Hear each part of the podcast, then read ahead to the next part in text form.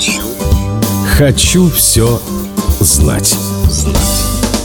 Царь греко-персидского понтийского царства Митридат VI Эвпатор с детства боялся отравления и поэтому стал приучать свой организм к малым дозам ядов. Ему было чего бояться. Его родной отец Митридат V Эвергет был отравлен, когда мальчику было 12, а вскоре и сам он стал испытывать странные боли в животе и решил, что его тоже потихоньку утравят. Чтобы спастись, он бежал в Малую Армению и провел там три года под покровительством ее правителя Антипатра. Тогда-то юноша и начал ставить на себе эксперименты, которые привели к созданию легендарного универсального противоядия Тириак. Тириак — это более позднее римское название, потому что Митридат, естественно, назвал смесь в честь себя. Точный ее рецепт неизвестен, а те, что есть, содержат минимум 54 ингредиента в разных пропорциях. Привычка к ядам вышла царю боком. Когда его родной сын Фарнак сверг его с престола, старик попытался безболезненно отравиться, но не смог. Пришлось ему просить своего телохранителя и друга Гала Битоита заколоть себя мечом.